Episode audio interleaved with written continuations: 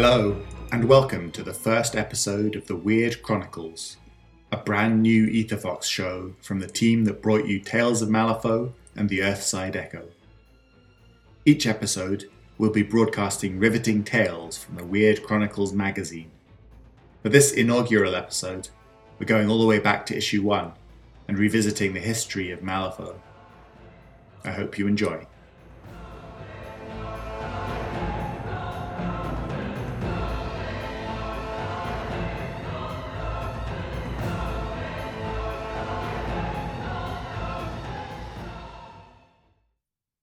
Malifaux, A Background by Nathan Caroland and Brian Emick.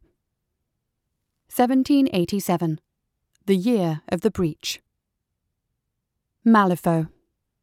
Whether in the whispered rumours of the general populace, or the secretive hushed tones of the guild, it is a word always spoken with fear. For years it had grown more and more evident to everyone that magic was clearly in decline within our world. Even the greatest of practitioners found it increasingly difficult to perform the most mundane acts. Some argued that we had become too dependent on magic, that we needed to return to a more natural state. On the other side of the debate, it was pointed out that practitioners, especially healers, improved the quality of life. In 1787, the most powerful practitioners of the day came together and united themselves to discovering new sources of power. Although the process of how they discovered this new power is still a source of debate, they found a world just outside of our existence, a thin barrier separating our world from it, a barrier that could possibly be opened. The raw, magical energy that emanated through it was too powerful to resist. In an unprecedented move, some would say an act of desperation, the sorcerers worked their greatest magic ever and tore a hole through this barrier between the two worlds. The resulting destruction was massive. Many of the weaker practitioners fell lifeless from the resultant explosion that moved between the two worlds. The city where the breach was opened was flattened. The life force of its inhabitants ripped from their bodies as an equilibrium was established between the two worlds. Those that survived found their powers increased many fold from simply being close to the breach. They say that great deeds require great sacrifice. Both were accomplished that day. It was called the breach of the great boundary, a ragged hole that seemed to be torn from the very fabric of reality itself. A darkened tunnel extended thirty metres wide, twenty metres into the air, shimmering as a mirage in the heat, connecting the two worlds. A cold wind blew through the breach, and brought with it the faint smell of old death. Exploratory teams were quickly gathered to scout this new land and bring back some of its secrets. On the other side of the breach, these teams found a large city similar to our own world. However, all those that crossed the breach that day knew this world was vastly different. Many of the buildings bore strange writing, some carved into the brick facades, some painted onto the wooden doors. After searching the city for two weeks, not a single living thing could be found, not a trace of human or animal. Also, there was no signs of battle, no corpses, nothing. It was as if the inhabitants had simply disappeared. The most learned of scholars were allowed entrance to this strange new world, to study the signs and symbols in an effort to learn what may have happened. After months of research, they found that the city had been called Malifaux. The signs and symbols on the bricks and doorways were simple store signs mercantile, tailor, blacksmith. Other signs, though, seemed puzzling death surgeon and mechanical magics. Throughout these explorations, no records could be found that gave any indication of what had befallen the previous citizens. Three explorers moved farther out, seeking answers, but also seeking the source of the magical power they felt surrounding them. Several miles from the city, they found a small settlement that strongly resembled a mining town. There were a few wooden buildings, many of them crumbling. A large hole was cut into the hillside just west of the town, with a shaft leading down. Their explorations soon turned up a gem like substance that radiated more power than any practitioner had ever felt. The stones came in a variety of hues, some more powerful than others, but within them there seemed to be a storage of latent magical energy that a sorcerer could tap into rather easily. The scholars found references to these magical stones in old manuscripts. They were called ether, and the manuscript spoke of great power within them, but also great danger. The practitioners didn't care about any danger. The stones held power. There was a rush to harvest and gather these stones in great quantity, as practitioners of all skills and abilities could use them to power their magic. The practitioners also noticed side effects with the stones, that as they used the power of the ether, the stone grew dark its magical energy depleted. Eventually, though, it was discovered that a stone's magical energy could be replenished when it was brought in close proximity of a person as they died. This curious effect earned the ether the nickname of soul stones. After six months of exploration, the breach was opened to the general populace. A thriving trade was established between Earthside and Malifaux for those daring enough to harvest the soulstones. The crumbling boom towns away from the city of Malifaux were rebuilt, and those willing to brave the harsh environment populated them to work the soulstone mines. Many practitioners moved to Malifaux in order to further their magic, and with them came families, servants, and many others that would cater to the needs of those moving to this new land. Life in this manner continued for little more than a decade. The salvation of magic was at hand.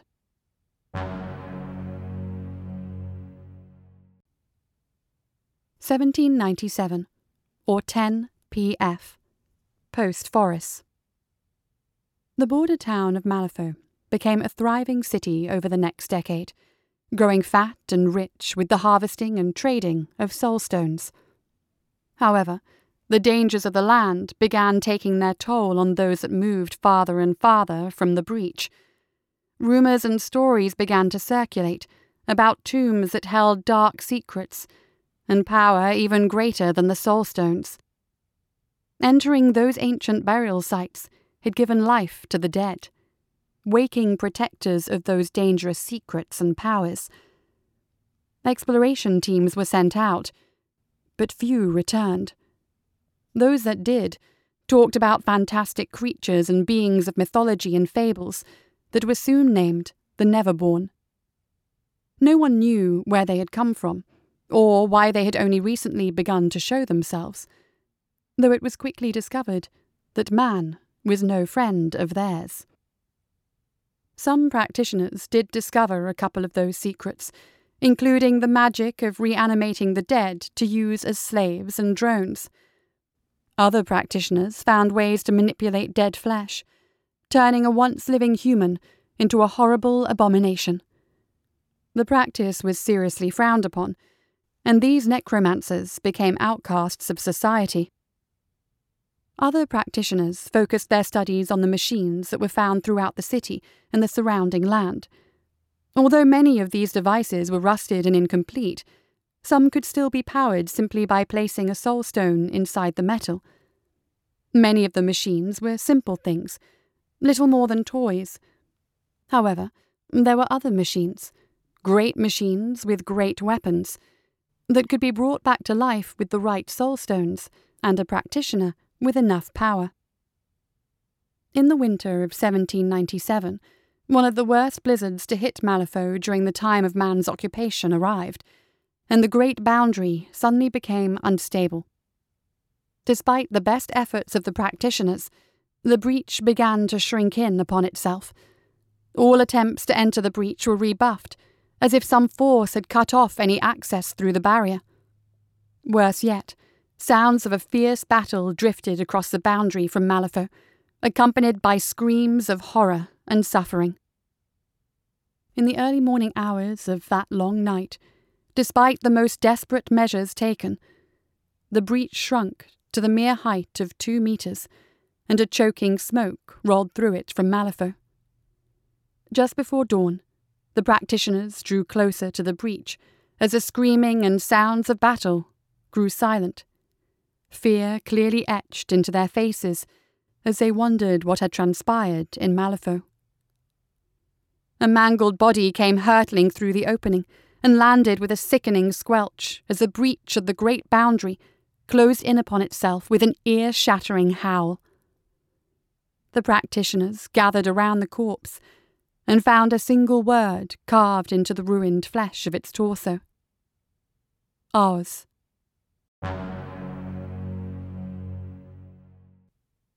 1798, or 11 p.f., post Forres. A time of shock and turmoil fueled the panic that ensued after the falling of the Great Boundary. Despite the best efforts of the most skilled practitioners, the breach could not be opened again, even with the assistance of powerful soulstones. Unfortunately, many of those soulstones were destroyed in the process.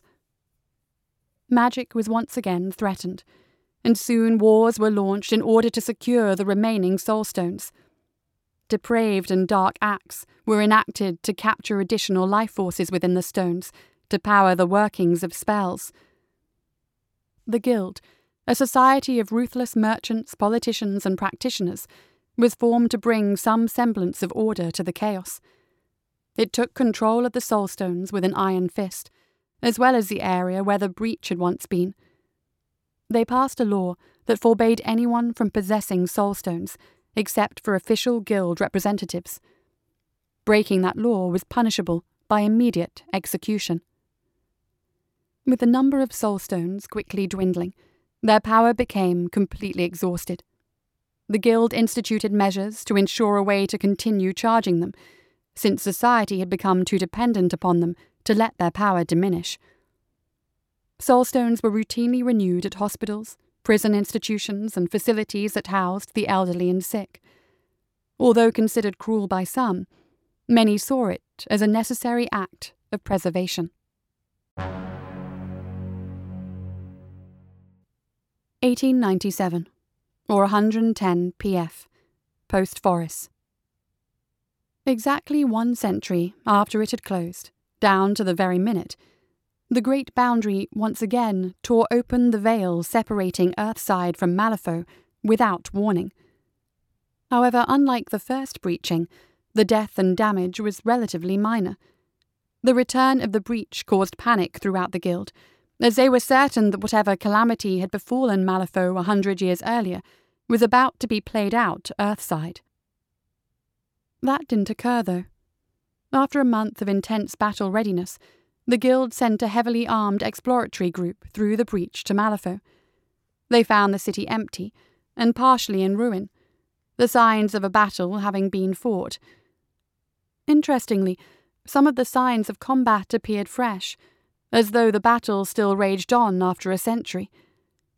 However, there weren't any remnants of those lost, or even any remains to be found of the people that had been caught on the other side of the breach when it collapsed. The Guild now had control of a quickly renewable source of power that they had built their foundation upon. Like strong drink to a man that is a slave to his vices, the practitioners quickly demanded access to Malifaux once again, arrogantly believing that they could handle any disturbances that might come along.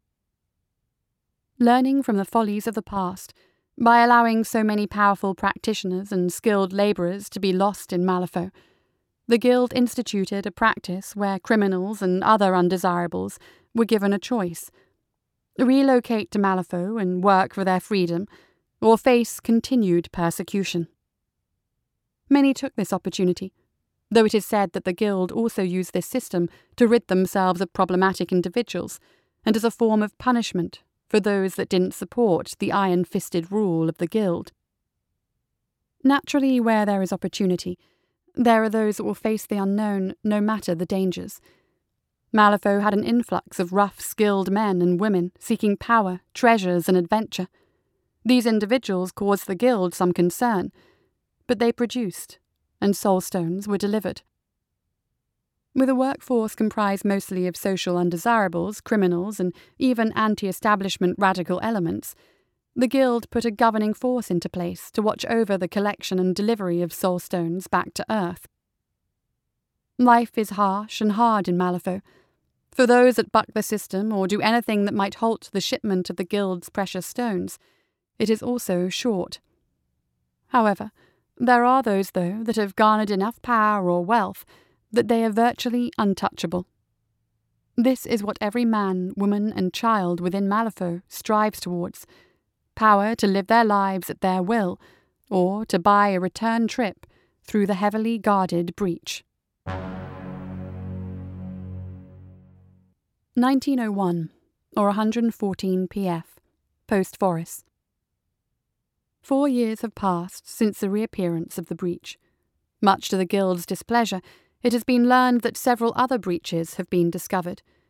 While none are nearly as large as the main breach, the Guild is now faced with the loss of total control of access to Malifaux. This, in turn, means that they may not have a complete monopoly on the Soulstones, though they do their best to stamp out any competition. Although Malifaux itself is well on its way to being rebuilt by the Governor General of the Guild, there are large portions of the city that see little, if any, human inhabitation. In these areas, the darkest parts of the ruins, Something lurks and has lured and destroyed more than a few work details and security groups. The Governor General has declared these portions of the city off limits to all, and has erected walls and bulwarks, many of them cutting across streets and alleys in an attempt to restrict access to and from the darker side of Malifaux. The Governor General has the nearly impossible job of keeping a giant and chaotic city of vying interests under control while dealing with persistent reports that strange beings are awakening across the continent. He has found that the most expedient way to deal with this problem is the issue of writs to various groups and factions across the city and continent. He gives them limited power to police a part of the city or the outer towns, and keeps them at each other's throats. After all, if they're fighting each other, they're not fighting against him. The men and women here hammer out a life amongst the harsh lands they have chosen to work. Towns and other settlements have sprouted up farther from the breach, ostensibly to work the soulstone mines, but also to lessen the looming presence of the oppressive guild and there for the greater good laws. However, it has been noted that should you have plenty of soulstones, influence, or enough combative prowess to give the guild pause, then you are fairly free to make or break the rules as you see fit. There are whispers and rumours of covens and other groups that have wiggled out from beneath the thumb of the Guild to forge their own power base. The combative atmosphere has become thick within the last year, and more than one skirmish has occurred between competing factions, as well as with the Guild itself. To make matters worse, the Neverborn have resurfaced, and are common knowledge to all within Malifaux as they seek to cull a human herd for their own pleasures or bargain unnatural powers to the unwary or the insane. These creatures take on forms of legends, myths, and nightmares deeply ingrained in the human psyche, though it's unknown whether or not they are the true source of those old legends. What their goals are, and whether or not they were responsible for the loss of the original colonists and the reopening of the breach, isn't known. The only certain thing is that they've shown themselves to be a danger to all men. Recent discoveries of powerful artifacts have brought a new interest from the various powers within the land, and there is speculation that one of these artifacts caused the destruction of Malifaux 100 years ago. Along with the scramble to recover soulstones, everyone is searching for these artifacts that seem to hold great power within them. However, any attempt at retrieving an artifact has been known to bring the Neverborn down quickly, and it is only the truly strong, or the very lucky, that manage to retain control of an item for long. The Guild can feel their power slipping away. Entire groups of people are appearing in Malifaux without authorization and bringing chaos with them. Mercenaries are renting themselves to the highest bidder, and it isn't always the Guild. In addition to all of their other problems, the Guild is beginning to find it difficult to gather power since necromancers began taking control of the dead. Even though the Guild has declared necromancy a crime and put out a bounty on all the practitioners of the dark magic, they are known to employ a few. However, few are willing to try to capture them, since those that have attempted it were either sent back in pieces or became lifeless slaves themselves. In an effort to retain their power, the Guild has stepped up their already cruel and heavy handed authority, swearing that they will stop at nothing to completely control Malifaux, along with everyone and everything in it. Everyone can feel it. They all know it's coming. In the dangerous and deadly world of Malifaux, things are about to get much, much worse.